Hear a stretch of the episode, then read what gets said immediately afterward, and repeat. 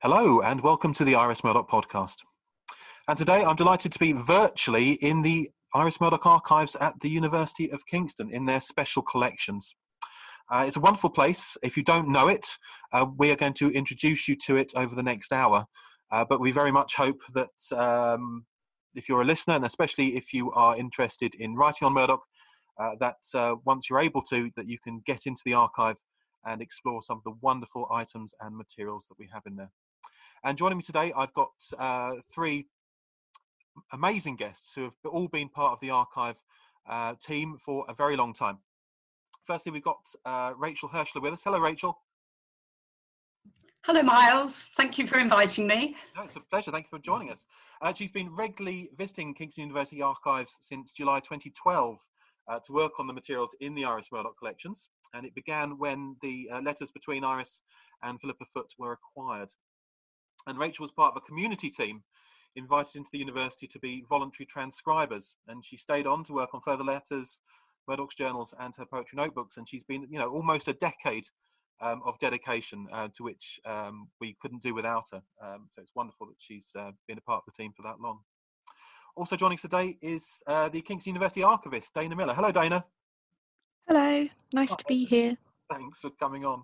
Uh, she took on the role in 2018, having worked alongside the previous archivist, Katie Giles. Um, must say that Katie was a wonderful archivist, um, as is Dayna, and Katie did so much in the early years of the archive to um, get it all um, put together. So um, must um, thank her for doing that. Uh, but Dayna's been doing some wonderful work in the last few years. not just on the Murdoch archives, but of course across the university's collections, and she's worked within the wider Library and Learning Services team since 2001. And my final guest today, and a regular on the podcast, um, is one of the prime instigators, along with Avril Horner and Peter J. Conradi, um, Professor Anne Rowe. Hello, Anne. Hello, Miles. Thank you so much for coming back on. Um, Anne is, of course, visiting professor at the uh, Research Centre at the University of Chichester. Uh, she's emeritus um, at Kingston, and of course, author and or and or editor of a huge range of works on Murdoch, including uh, works that have really um, drawn on the archives to a great extent, especially um, Murdoch's collected um, letters, Living on Paper, which came out in 2015, um, Iris Murdoch Literary Life, um, Sacred Space, Beloved City, and so much more, including her most recent work um, titled Iris Murdoch and the Writers and Their Work series that came out in 2019. And let's start with you because you were there at the very beginning. What's uh, tell us a little bit about the archive? Where did the idea come from, and what were some of the first items that came into the university? Um, I'll be delighted to do that. Um, just as I was putting all this information together for the podcast, uh, it struck me that, that, the wealth and the breadth of information that we have at the Murdoch archives now is, is staggering, it's stunning. Um, and I thought, surely now Iris Murdoch's life what must be one of the most extensively catalogued of the 20th century, Miles. I wonder, I mean, would it be fair to say that? Yes, I think, think, it would. I think um, certainly some of the earlier writers like Beckett and Woolf and Eliot would be, um, you know, very well recognised, and you know, all, all, their letters and journals and, and so much more are out there. But I think, sort of post Second World War, I can't think of another author who's um, not just got had so much published about them, but there's so much unpublished material as well um, in in the archives. Not just, of course, at Kingston, but at um, the University of Iowa as well, which holds mm-hmm. uh, yeah. uh, manuscripts of her and holographs for the for the novels. So yeah, I, I, think I would absolutely agree with you, Anne, on that point. Yeah, and uh, I mean. The, the growing importance, I think, of this archive is uh, nationally and internationally, is because it's a fully paper archive uh, and it spans the entire second half of the 20th century. I mean, I think that we got material in the Murdoch archives that ranges from the 1930s right through to the to the 1990s. That's seven decades uh, of, of, material. And of course, these paper archives are now becoming increasingly um, an endangered species in the age of digitization with emails, Facebook, Instagram. So digital resources, I think, are so disposable that um, I don't know, will we ever get a, a living on Facebook, the, the, collected postings of Ian McEwan or, you know. So these paper archives, I think, are, are gaining in significance uh, as the years go by. And I don't, I can't imagine any digital holdings that will ever have the charisma or the charm or the emotionally compelling aspect of, of this paper mm. archives. Um, and I think it's the attraction, yep. isn't it, of going in and being able to to hold and touch and smell and and look through and, and get a real in um, of these items and get a real insight into I, I suppose the the pub the, uh, the the personal private figure behind the, the public persona and image. It's the whole. It, it's also it's the whole atmosphere mm. of, of, the archive. Yeah. It's the quietness, the silence, and and holding these objects, uh, particularly the letters, in your hands, and it it's almost sometimes a, a kind of mystical experience, and that you feel that sense of presence uh, in a way that I couldn't imagine coming from any other kind of um, environment. So they're very, very special, I suppose. That's the point I'm trying to make. The actual physical archive itself going into the building. Um, so I think I'm going to go through, uh, run through the major components of the Murdoch archive, but individually, um, they, they say a great deal, but in its entirety, I think this archive is much greater than the sum of its individual parts. Mainly because Iris Murdoch was not only a novelist, uh, an author of 26 novels, she was a fully fledged, highly respected moral philosopher. She was a serious public intellectual, deeply engaged with politics and the social mores and faiths and cultures of her time. Someone at the last Iris Murdoch conference said to me that he thought that Iris Murdoch could have been one of the most famous and influential theologians of her time had she chosen to go along that line. Uh, and as well as that, a, a, novelist, a philosopher, a theologian, um, she was interested in politics. She was a poet, she was a dramatist, a wife, a friend, a lover, a teacher. And all these different persona are reflected in these archives. So they tell many, many different stories about Iris Murdoch. Uh, they record her history and they make history as they reveal things about her and her life that we didn't know before. In the, the, the 16 years I've worked with the archive, I think two qualities about Iris Murdoch have emerged out of all this material and they, they never fail to impress me. First of all, her stature as a human being, her generosity and her kindness is, is legendary. She was loved by everyone whose life she ever touched. In all the years that Avril and I worked on the letters, we never heard anyone have anything bad to say about her. It was always her kindness and her generosity. So that's the first thing. And the second thing, the vastness of her intellect, the panoply of her interests and knowledge out that come out of the archive is quite stagger- staggering how anybody could have so much going on in their lives. I mean, she dedicated four day, four hours a day to writing letters, as well as doing everything else. I mean, uh, it's huge. Um, the, the achievement of her life is huge. So anyway, the Kingston archive story began in 2002 when Iris Murdoch's working library from her Oxford came onto the market for a staggering £150,000. Um, it, it is a remarkable library. It comprises over a thousand books on philosophy, theology, psychology, politics, art, drama, painting. This was the working library that she had around her in her study in Oxford as she worked. Now, the jewel in this crown was the fact that over 500 of these books, in varying degrees, are annotated in Murdoch's own hand. They've got underlinings, margin notes, detailed pages of notes on front and back fly leaves. These were the notes that she made as she was reading and she was working with these books. Now, clearly, these were going to be incredibly useful to scholars, revealing how far these works informed her thinking and, and her immediate reflections on them, and then how they feed in to her own work. These annotations are still there uh, in these books in the library. Um, I made two efforts at getting funding to get these transcribed. And although they were rated very highly, we haven't got them. Uh, so people have to travel into the archives to look at these uh, at the moment, but they are, I think, one of the singly most important um, aspects of, of the Murdoch archives. Um, the Oxford Library also included a handwritten notebook of 376 pages recording Murdoch's thoughts on a lecture she heard given by Jean Paul Sartre, which she attended in Brussels in 1945. So you can see there the potential that this archive has to enlarge Murdoch scholarship.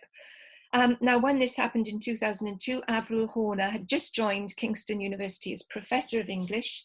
She felt that Kingston University was the natural home for this archive. I can hear her saying now, well, it has to come here. We, we have to do this. Um, Peter uh, Conradi, Peter J. Conradi, was emeritus professor at Kingston at this time. So he had taught Iris Murdoch for many years. So there was already a very strong link between Kingston and Iris Murdoch. And we already held a very substantial uh, library of all her books and literary criticism about her. So it fell to me then to raise the £150,000 to secure the library, which I did with the help and generosity of many individuals, uh, including John Bayley. It was John Bayley who was selling the Oxford Archive uh, in order that the proceeds would go to St Anne's at Oxford. And then he very kindly gave, gave us a very handsome donation uh, in order to buy it back for Kingston University. Uh, I will say thank you later to the to the bodies who helped us.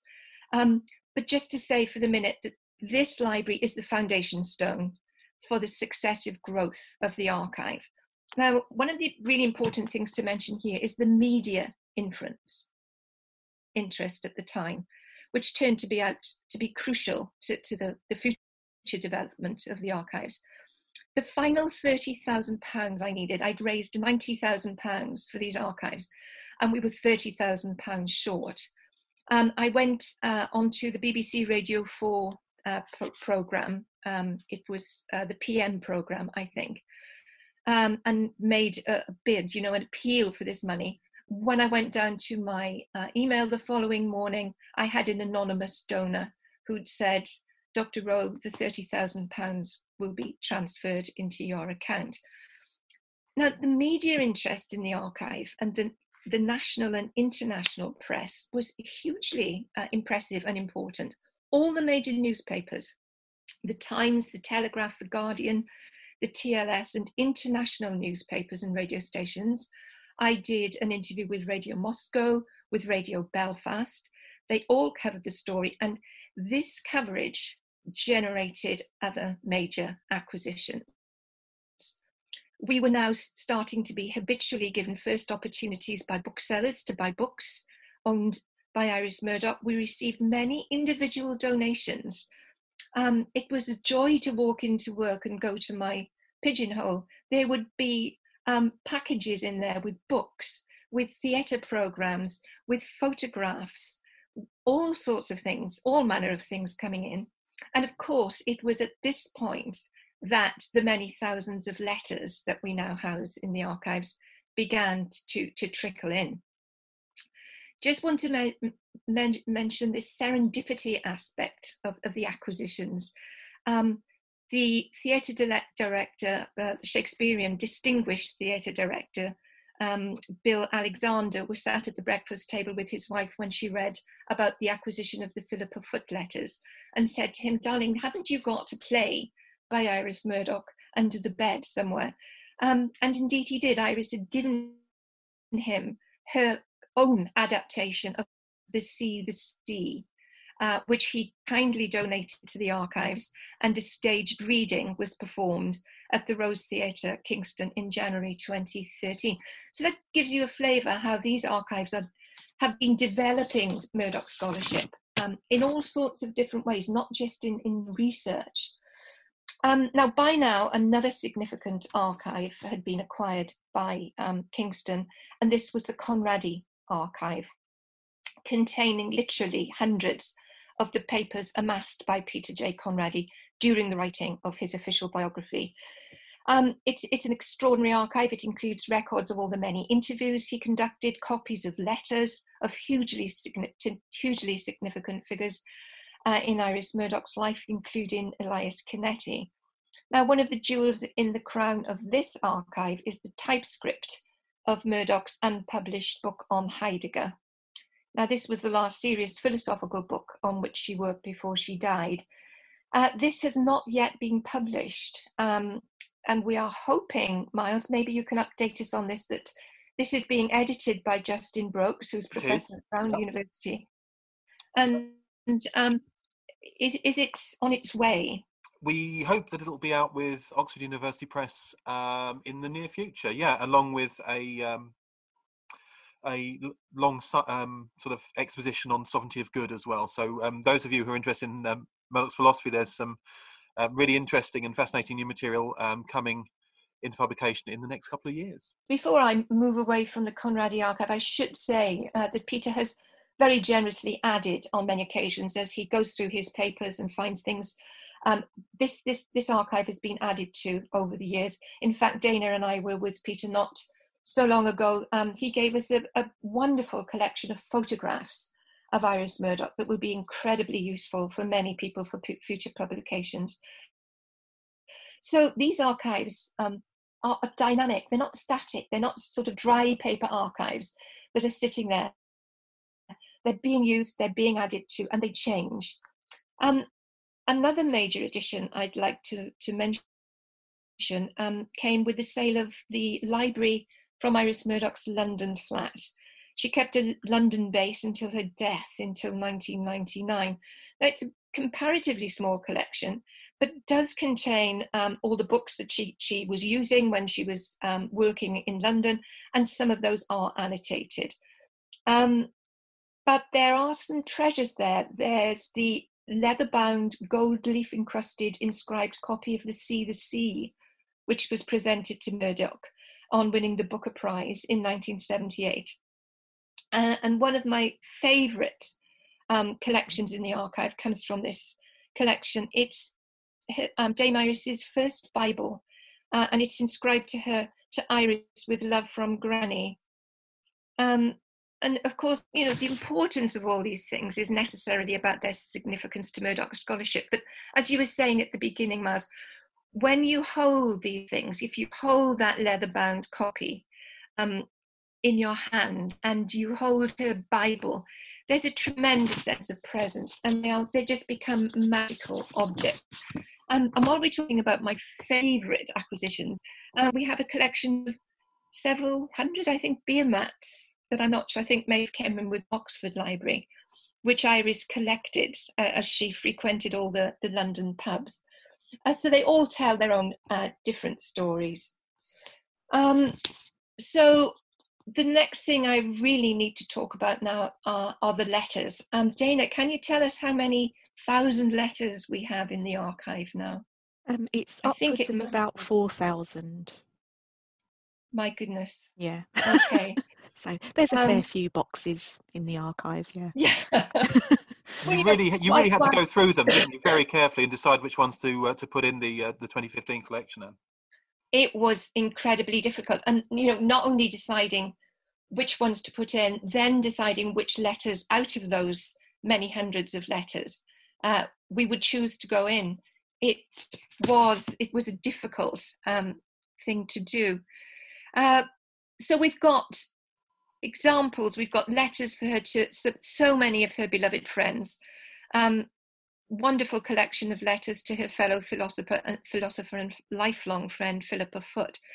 Letters to her one time lover, the writer and activist Brigid Brophy, the political theorist Michael Oakeshott, the mathematician and philosopher George Kreisel. Um, among my personal favourites uh, are letters to a fellow Somervillian, uh, Lucy Klatschko, who became Sister Marion at Stanbrook Abbey.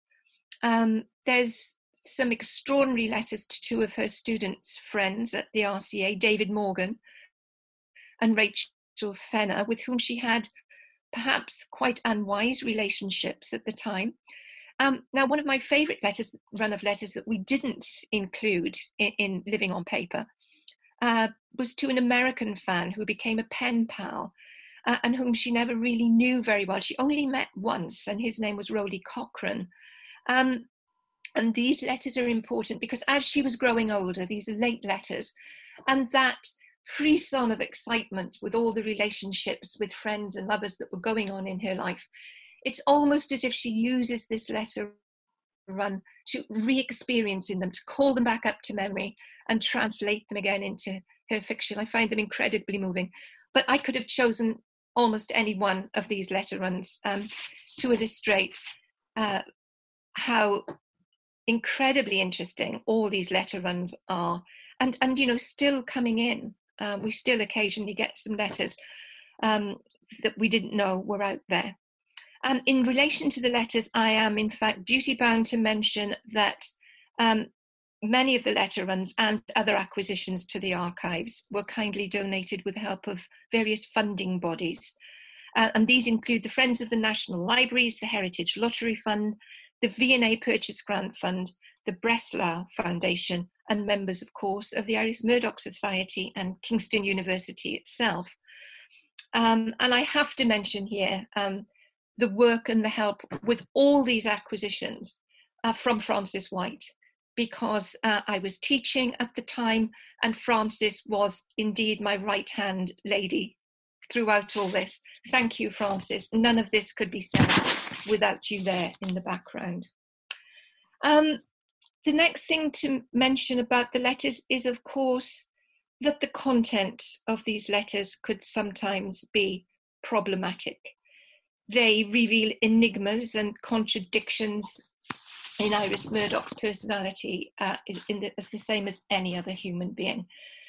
Uh, the letters also indicated how far her characters and plots often mirrored people and, and, events in her life. But it must be said that they were always transformed through the imagination so that they were anonymized, they became impersonal, not recognizable to those who, who were being, in some senses, portrayed.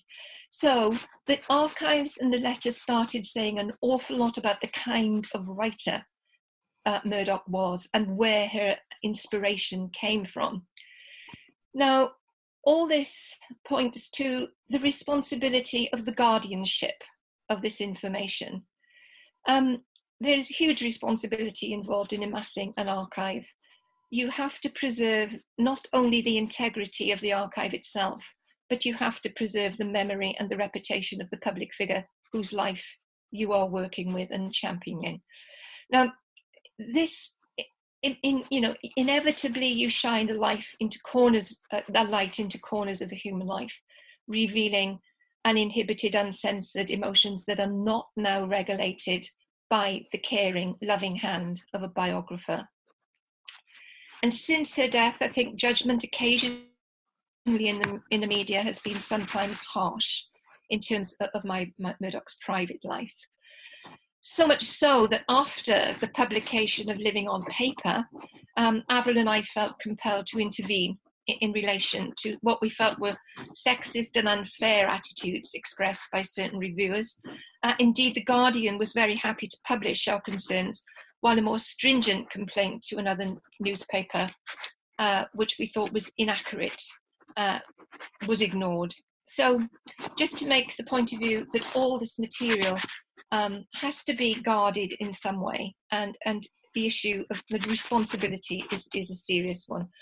Yeah, and I think um, thinking about um, those questions about archival ethics, it's really interesting question because you're not just sort of um, the guardian of the materials themselves, but also how they're presented to the wider public if you are going to go out and publish them.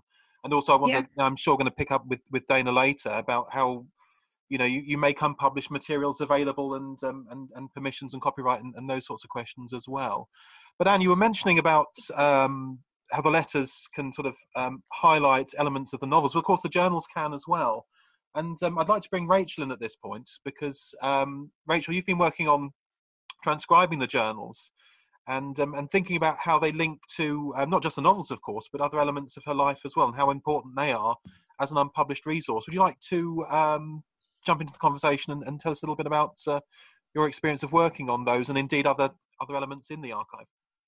Yeah, so um, uh, I've chosen a few things that she wrote in her journal, and I've linked them um, in, in, her journals and have linked them to um, some of the novels. And um, I also have an example of one of her poems and how um, that links to a, a, novel.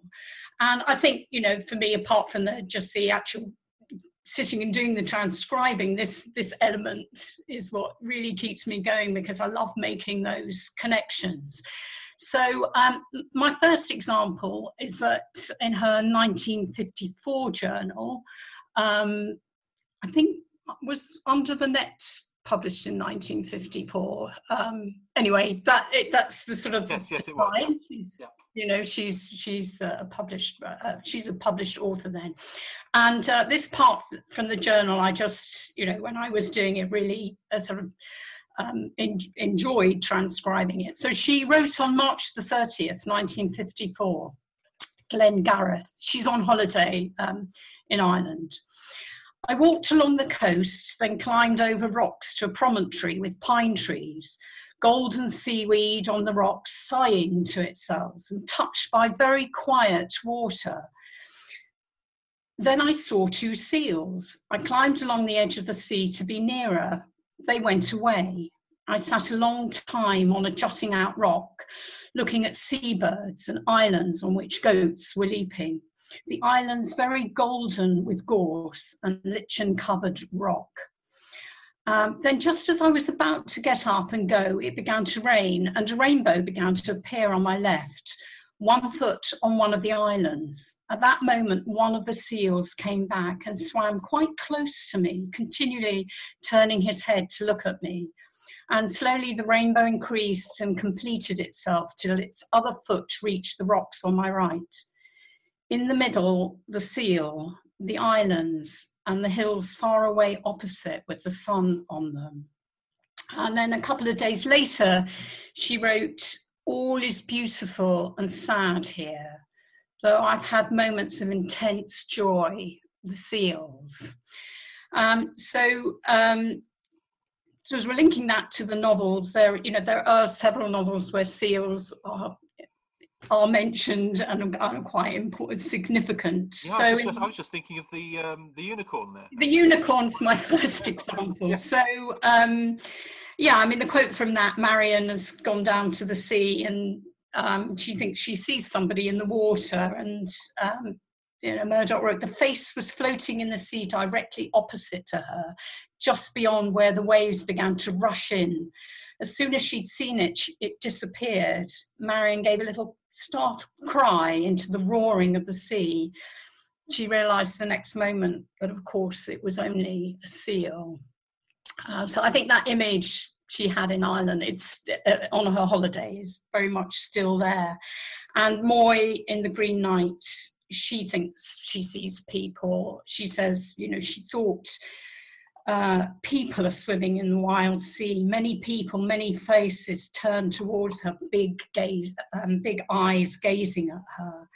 Um, but of course, like Marion, you know, she realizes later after Bellamy has saved her from the clutches of the waves that you know she was she was seeing seals. Um, and um, I think you know really the the last example is from The Sea, the Sea, when um, Charles Arrowby sort of finally sees the seals he's been sort of searching for throughout the novel. And um, yeah, the, the, little bit I've sort of noted down, um, I do skip a bit, but um, I love this passage. It's, then I saw them below me, their wet, doggy faces looking curiously upward four seals swimming so close to the rock that I could almost touch them. And as I watched their play, I could not doubt that they were beneficent beings come to visit me and uh, and bless me. So, you know, that's that's one example. Um, and the other, which I did write a sort of blog around, was um, after read um, actually reading the article um, Miles that you found in the badminton um, uh, school magazine 1938 so iris murdoch wrote that when she was pupil there um, oh that the uh, the millionaires and monoliths? the, uh, yeah the that's that's that right. one. yeah. Yeah. So the the article is about um, uh, Alexander Keiller, who was a millionaire, millionaire taking um, a, her and her some fellow um, school friends on a tour of um, the Avebury stone circles, um, which um, Alexander Keiller, who you know was an archaeologist, was very involved with, and it just reminded me immediately of um, a journal I transcribed in which um, her trip to um, China in 1979 is included. It was a, an official cultural visit, and she makes lots of comments about um, how uh, she doesn't really like food and she's um, uh, she thinks there's not enough food um, on this trip. So um, on um, october the 8th um, she wrote sea slugs for lunch hunger and desire for custard creams and this persists throughout visit and the next day lunch apples but no knife. I'm getting practically nothing to eat. So um, a week or so later, um, I think you know she's she she gets a very welcome English treat. Um, and writes um, on October the 19th, the Rolls Royce men send us some Keiller's marmalade for breakfast. Um, and uh, they met this man, these men um, from Rolls Royce the night before when they were having a drink. So, you know, I thought, well, maybe I wonder if she, as she had her Keiller's marm- marmalade, um, she thought about this this trip because, um, you know, Alexander Keiller, she writes in the article, was of, of marmalade fame.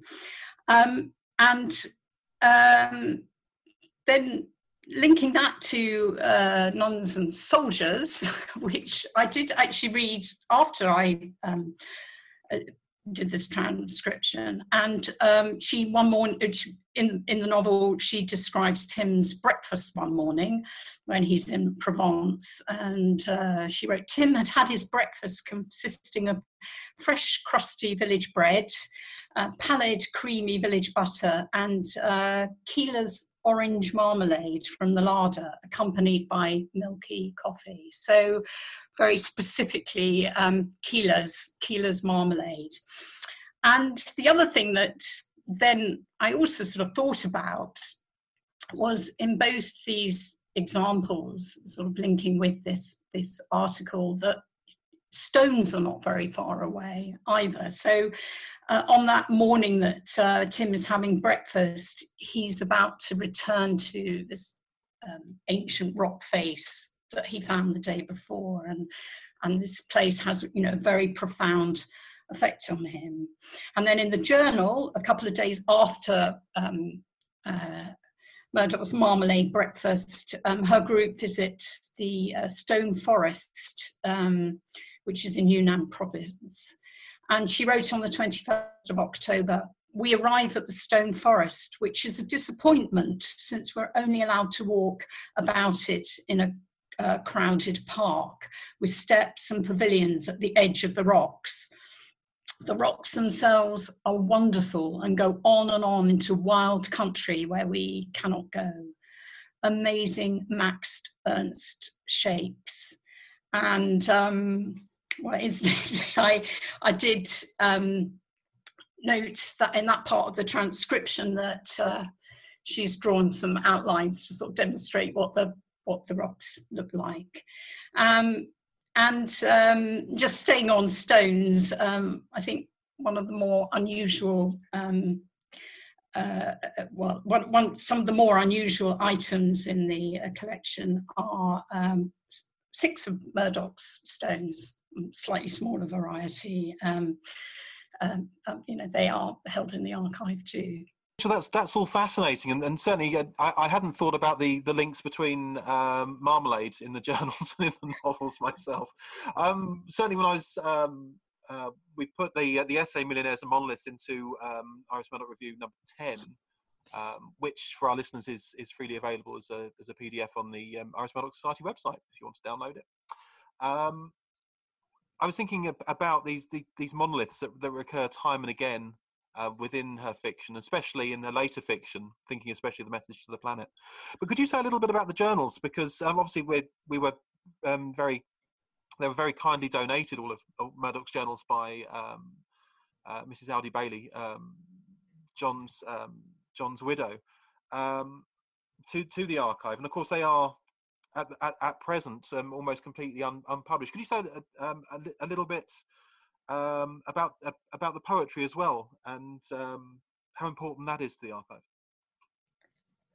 Yes, well, there. Um, I believe there are ten poetry um, notebooks, and uh, they've been slightly different. Challenge to actually transcribe them because there are lots of poems that Murdoch returns to, and she sometimes sets them out so she's got corrections on an opposite page, and so how how to present all that material. And obviously, um, Dayna's been very supportive in that, in us finding a way to present present that that material. Um, I think again, I wasn't really expecting to find um, links with novels, and in fact, I've just only found one so far, but um, perhaps I could just say a bit about that. So it's um, a poem I transcribed from, um, uh, it's a 1970s poetry notebook. She's not dating her poems quite as regularly then, but it's from that period. And um, the poem is called Macaw in the Snow, and it's one um, she definitely returned to. And I know, although actually Frances um, transcribed her last notebook of 1995, um, uh, um, it does appear then again. So it's one um, that uh, she did keep returning to. So um, I'll just uh, read the opening of the, of the poem. Um, so, Macaw in the Snow. Snow falls on Gloucester Road, and black processions of umbrellas bob. And penny large, the flakes rotate. You in your cosy cage behind the window pane hang upside down, the pet shop star. Then amble to my tap and tumble, eyeing me, and turn a somersault. You are a clown. Then spread a long, amazing azure wing. Um, so uh, it, it didn't occur to me immediately when I transcribed this, but I've just been rereading the book and the Brotherhood, and of course it leapt out uh, when I read the long passage. So I'm not really going to quote from that. It is a long passage where Gerard looks at a caged bird um, in a pet shop, and he's uh, remembering his parrot Grey that he loved as a child. So uh, in the poem, it's a macaw rather than a, an African grey. But aside from that, there are just so many similarities. So, you know, Gerard's in the Gloucester Road, it's snowing. You know, he and the bird make eye contact, it spreads its wings, and, and at one point the bird turns upside down, you know, as if it's performing a somersault poem. So they're just just many, many links and the you know the well final link I was going to say the poem ends um, dear bright macaw in exile oh please pardon us the cage of the snow. And um, again Gerard he murmurs out loud an apology and then says to himself, I think I'm apologizing because, you know, this bird is caged in cold London um, rather than flying free in the rainforests of Africa. So now I'm going to be looking out for maybe some more links, but I thought that was an interesting one that she really took that poem and put it into a novel. Yeah, and I, I think that's that's fascinating because for I, am sure a lot of readers um, and indeed for for our listeners, they'll be drawing links between certain character types throughout the novels but to bring in the poetry and the journals and, and think of, and indeed juvenilia and other um, other pieces and see how it all becomes part of this great web of connections within Murdoch's work. Um, to bring that out to light, I think is, is, is wonderful. And I think I'd like at this point I'd like to bring Dayna in to um, to tell us a little bit about um, what she's discovered as well working in the archive. Obviously, she doesn't Dayna, you don't just I know you don't just work on the on the Murdoch collections, although they're perhaps the largest and most well visited. Perhaps you can give some uh, some some stats on that in a minute. Yeah.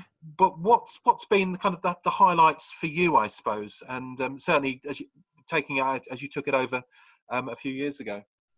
Um, well, I think the highlights for me actually when I when I took over from Katie, um, I think my initial thought was, am I actually going to be able to do this job? Um, because having watched her over the previous sort of nine years, um, I realised there's actually quite a lot to do. And at the time when I took over, um, I had a I had a meeting actually, I think, with yourself, Anne, and Frances, and it was literally by the way, next year it's the Murdoch centenary. so there's a little bit to do. And uh, so I think some of the highlights were preparing for, for that, despite the uh, slight craziness that overtook us for the next year. Um, having that exhibition come together the way that it did um, in Oxford was absolutely fantastic. And I, I really did enjoy working on that. So that was a definite highlight for me. Um, another one I think was working with um, some of our students at the university who looked at the Iris Murdoch collections, not having had any previous knowledge really of who Iris Murdoch was. Um, some of them had heard of the film, and that was their basis for Iris Murdoch. And actually, having them come into the archive without any prior sort of knowledge or ideas about her, having them look at her materials, her letters, photographs, and actually the stones as well, which proved to be a real draw for some of the, the students. It was really fascinating to see how they responded to Iris Murdoch. You know, throughout the sessions that I worked with them, you know, they ended up, well, they were calling her Iris you know it, it was no longer oh, we're working with the iris murdoch collections in the archive it was like oh can i see iris's beer mats can i see iris's stones so the highlights for me over the last few years have really been how students and visitors have come to the archive and how they look at the materials in such a different way and get different things out of it than you think they're going to in the first place mm. You know, I mean, I Could put I out. in there a minute and Sorry, just yeah. mention, um, Dayna, do you remember when we had the students? I think it was from Ibstock School. Yeah. Into the archive, and uh, Dayna had put material out, and in front of one of the young girls, there was one of Iris's poems, and she was really taken with it. And I said to her, Would you like to read? And she read, I think it was about 10, 12 lines of the poem out and it was absolutely magical. You could have heard a pin drop. Yeah. Those students were absolutely enthralled by the whole story, the life story of, of Iris and, and that poem. Um, that to me is one of the highlights of all the work that, that I've ever done uh, with you in the archives. Yeah, it's it's been fantastic. The I, I the thing I actually like about archives generally is seeing how people respond to the collections without me having put my own you know spin on it or without me really telling them things i just like to see how they respond to it themselves and what work can come out of that and we had a great exhibition um, from the students all of whom had looked at various collections but the iris murdoch obviously in particular had really struck some of the students and they'd gone on to actually look at things like Alzheimer's and color perception of Alzheimer's patients and you know they'd they'd really thought about things from an emotional point of view as well as the design and the the academic module that they were working on. And I think the personal connections that people are getting from the archive is something really special and that's certainly a highlight for me as well so Dayna, if um, if say there's somebody listening that wants to um, send in some material that they might have, obviously they, mm-hmm. they, they, they, they, send it to you. What what happens when um, an item comes into the archive? How do you process it, deal with it, and then make it available to people? Yeah, so the the process is, you know, if we receive an, an offer of material, um, which we're always very grateful for, um, what tends to happen then is once we've received the, the physical item, it will be recorded in our accessions register. And we then depending on the size of, of the acquisition we might have to make a listing of it, which is essentially a Word document which, you know, lists all of the items within the collection, any potential conservation concerns, and things like that. And once we have our basic listing, it then gets repackaged into archival boxes or sleeves, something that we know is going to help to preserve it in the long term. And then comes the cataloguing stage, which is often the longest part of the process and the thing that can can sort of take us quite a long time because we like to be accurate with the cataloguing and obviously in archives as well. Um, one of the interesting things about archive cataloguing is that generally speaking, you have to keep the collection in the order in which you received it. So, for example, I think some of the Murdoch letter runs came to us um, in no discernible order whatsoever.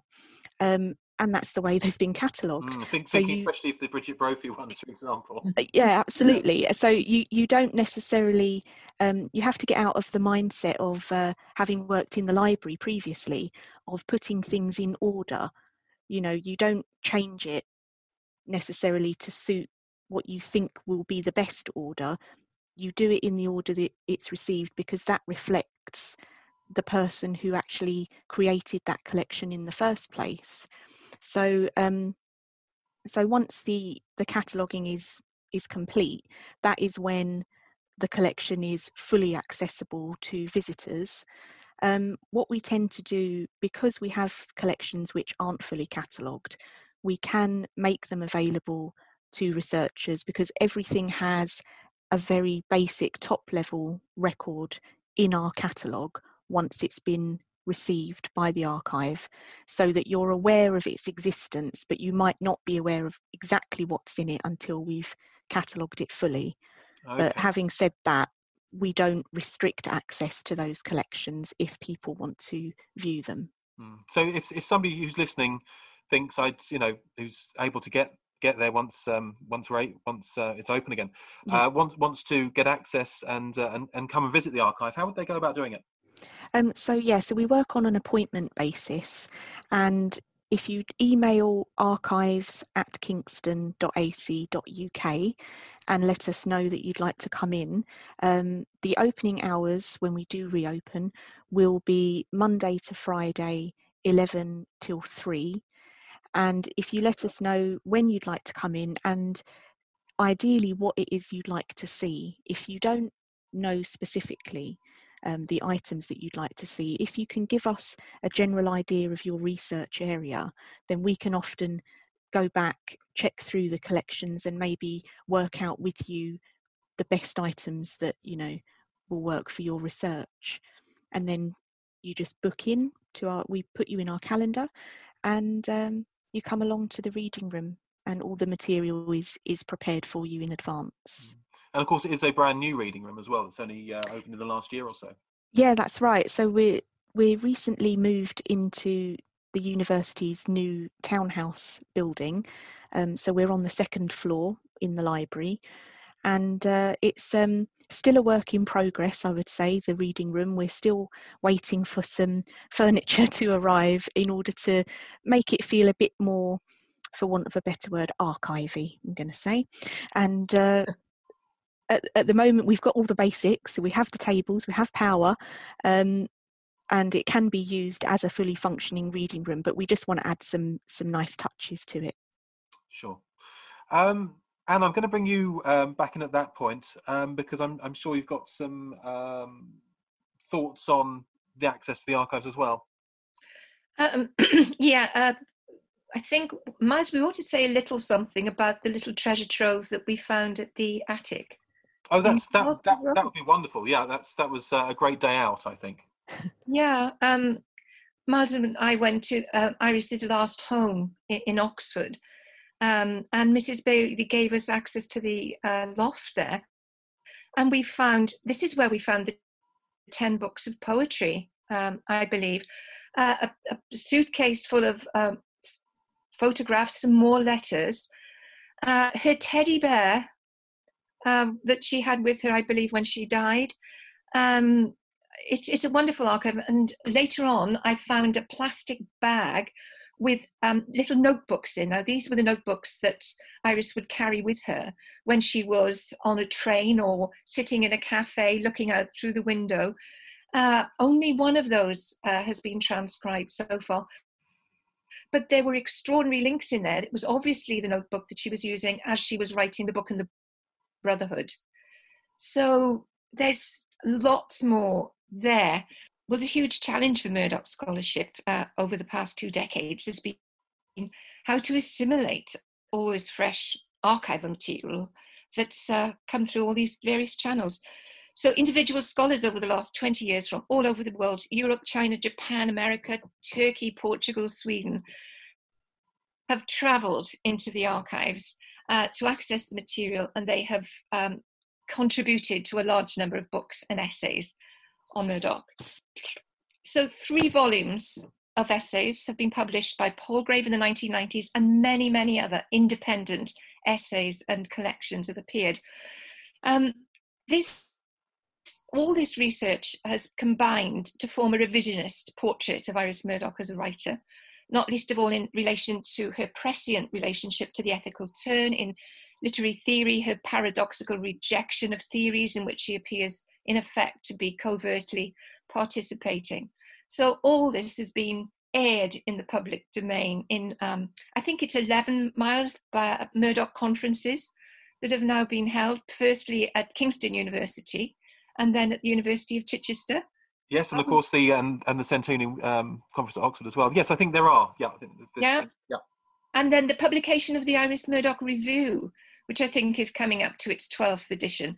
This also provides a forum and has provided a forum for some splendid essays and for the publication of some of the poetry uh, and extracts from the journals. Uh, so it, all this is ongoing and, of course, living on paper, which only published of the three or 4,000 letters that we've got in the archive, only 700 so far uh, were published in Living on Paper. So there's massive um, potential in the archives for future publications on the journals, the poetry, the letters. Uh, so there's years of work ahead there. Oh, absolutely. I, um, you know, I think it's going to it's going to a, life lifetimes of work. I think that's uh, that could uh, come out come out of the archive. Uh, Dayna, it's been it's uh, I think it's fair to say that it's the most popular and uh, the most accessed um, archive at the university. Could you give us some um, some details on that? Yes, yeah, no, it, it definitely is our most well used collection, that's for sure. Um, and I, yeah, I went back and had a look at our statistics, and actually, if you average it out over the last five years, just looking at the Murdoch collections, um, we've had around 214 visits per year. And which is rather a lot and a lot more than um, many of our other collections. So, and we've also had what's been nice about it as well, I think, and maybe just indicates the international reach of Murdoch and and maybe the reputation of the archive itself is that we've had visitors from Australia, the Netherlands, India, the United States, all coming specifically to look at the materials. And that's in addition to all of the researchers who come from across the UK as well.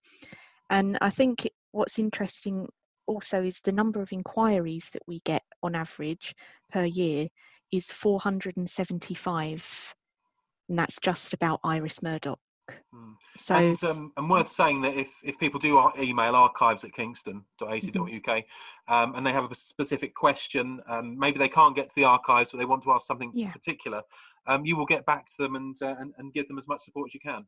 Yeah, absolutely. I mean, that's what that's what we're here for. We're, you know, we want people to come to us and and ask us questions. And I mean, I've, you know, been learning as I've been listening to Rachel and Anne right now. So, you know, I've I really like hearing from people who already know about Murdoch, who don't know about Murdoch, who are asking me questions, and I have to go and ask someone else a question. So it's I really like that aspect of it. So yeah, I'm I'm always happy to hear from people with questions. If they want to arrange a visit, if they can't arrange a visit, then you know we'll obviously get back to them. We help them as much as we can. You know mm. that's um, if I've can just mention, I mean, what Anne was saying earlier about digital collections, um, despite the fact that, you know, I agree they don't have quite the same effect as the tactile experience of of working in the archive but for those researchers who are too far to travel to us um, you know we we can sort of provide scans of some of our material so that they can research remotely. And that's become especially important you can imagine during the last year as we've Sure. been closed and people have been in lockdown you know it's it's become increasingly important for us to take on the demands of digital i think Yeah, um, but of course, with with digital and, and making materials um, publicly available like that comes questions of ethics and also of copyright, of course, and who owns copyright. Could well yeah with regard to copyright i mean most of the material that we hold within the archive is still protected by copyright because as you, you're probably aware um, it doesn't expire until 70 years after the death of the creator. And in terms of iris murdoch's unpublished works so her letters the journals the poetry etc the copyright for those items was um, kindly gifted to the university. And um, in all respects we have to maintain copyright protection so in those instances where we provide scans to researchers we also um, provide a, a covering note to ensure that they know they are using that for their own private research Mm. it's only when it gets to maybe a publishing stage or if they want to reproduce a, a large portion of a copyrighted work that you know the, the copyright legislation comes into play. Um, i think often when people hear the word copyright they think oh barrier that's everything we can't do. But actually you know once you get maybe into the nitty gritty of copyright it's actually a useful thing to to to talk about and to find out about because you'll see that actually it's it is there to help rather than hinder Mm. so um but yeah but if people do have any questions with regard to copyright um as it relates to iris murdoch archives or any other archive collections they can just get in touch with me and i'll yes, because that it's that balance, isn't it, between fair usage in um, in, in in research and then the actual publications of the material. Yeah, and uh, just a note to say that um, any published materials of uh, Murdoch's fiction and philosophy are covered by her estate, and uh, the agents are um, Curtis Brown. Again, we can put a link in the in the SoundCloud if anybody's interested in getting in touch with them um, for any any questions about copyright and and, and publication. Uh, Rachel, I, I, let, us come back to you again because I want to ask you. Um, obviously, you've been doing this for a number of years now. Uh, where do you see yourself uh, moving next with the transcriptions, and what do you want to? What more do you want to do with the archive? I suppose. Well, Anne did mention at the beginning that there are a lot of books, a lot of books with annotations, and I mean, so many that um, she has applied for funding to help with those transcriptions. But in fact, I did do a couple of books before the the journals came in, um, just to start on that. So I kind of feel there's plenty more there to look at, and the books were very interesting and it was quite um, slow because as well as annotating she would highlight passages and we were trying to just show which passages within the book she had highlighted um, so uh, it was quite it was quite time consuming and all the work is quite time consuming because we're trying to to work out handwriting sometimes. You could be happily going through something and then you might spend half an hour trying to work out one word. And there might be dayna there or fellow transcriber and magnifying glasses coming out and all sorts of things just to work out that one you know try to get that one word right. So um I think for the future, I, you know, I'm very happy to return to return to the books. And um, and really just get this uh, down. And going back again to what Dayna and and said, there's nothing like seeing the real article. But if you have a typed version of it, um, you know, the the article doesn't need to be handled quite as much, and you can you can see what you know the content is. Sure. Yeah, I suppose for the for the journals and certainly for the uh, the Sartre notebook and maybe even the Heidegger manuscript, um, the, these things are not only precious but they are quite delicate. So you do need to, Yeah. be, you have to be quite careful. Do you have a favourite item in the archive that you think everybody should know about and and maybe if they visit look at? Oh, I don't know. I um, hard to pick out one thing, Sure. but I've got an example of something that I think is fun. And um, reading Murdoch and doing all this work, I think you know one thing you keep noticing is her wonderful sense of humour. Well, I think I'm on her sense of humour wavelength. So I did do. Um, I did transcribe a postcard, and of course, postcards couldn't really be collect- included in the living on paper because they're sort of visual things. And uh, she sent a postcard um, to Brigid Brophy, and it's a black and white postcard, and it's got a sort of lineup of actors that have um, been in a production of Hamlet, and they're all standing in these very, very sort of hammy poses with their sort of hands to their forehead, and I assume it's sort of a closing, closing tragic scene.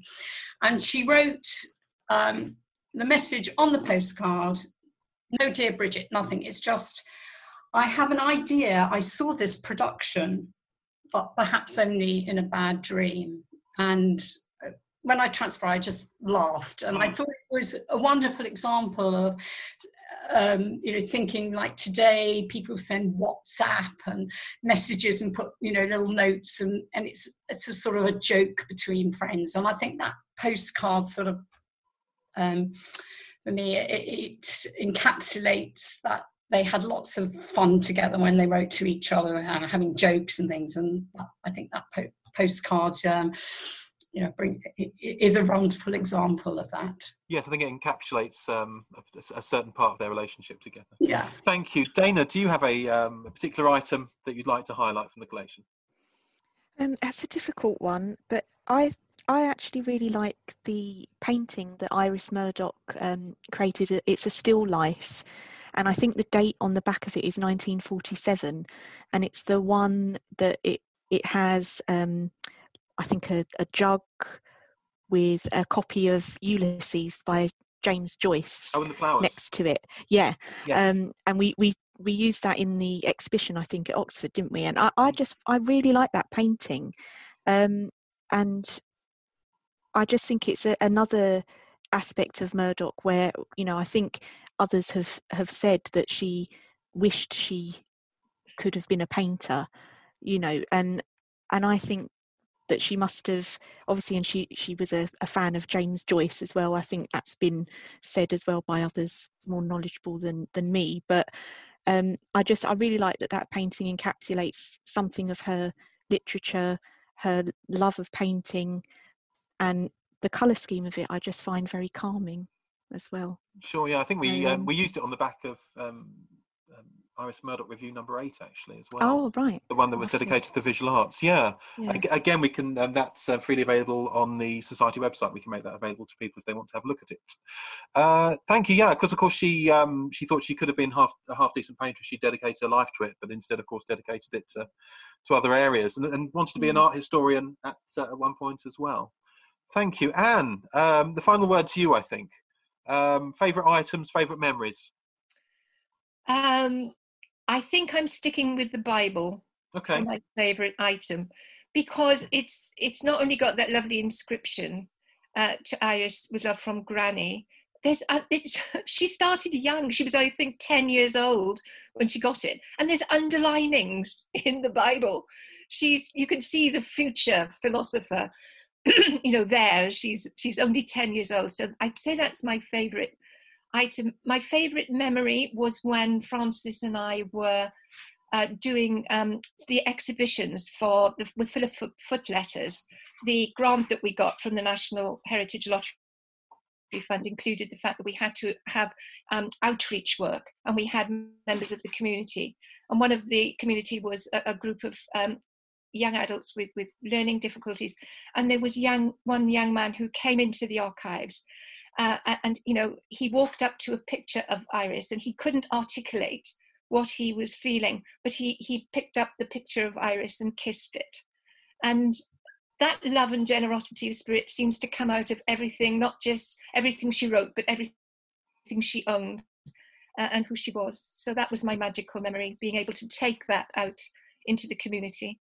That's lovely. Thank you for thank you for sharing that. And I think to go back to what you were saying earlier about our um, exploration of the the loft at Charlbury Road, I think that's uh, certainly um, certainly a day I, I won't forget. And uh, of course, the discovery of so much in there, as well, of course, as the um, I, I, really like the um, the sculptural bust um, that was created by um, Tolkien's daughter-in-law. That's that's now in the archive as well. I think that's a, a gorgeous piece of art to go along with so many other wonderful works of art, and so much more in the archive. Well, it's been an absolute pleasure to talk to you all. Thank you so much for joining me on um, on the podcast today. So my thanks very much to um, to Rachel Hirschler, uh, to Dayna Miller, and of course to Anne Rowe as well. And my thanks to you all for listening.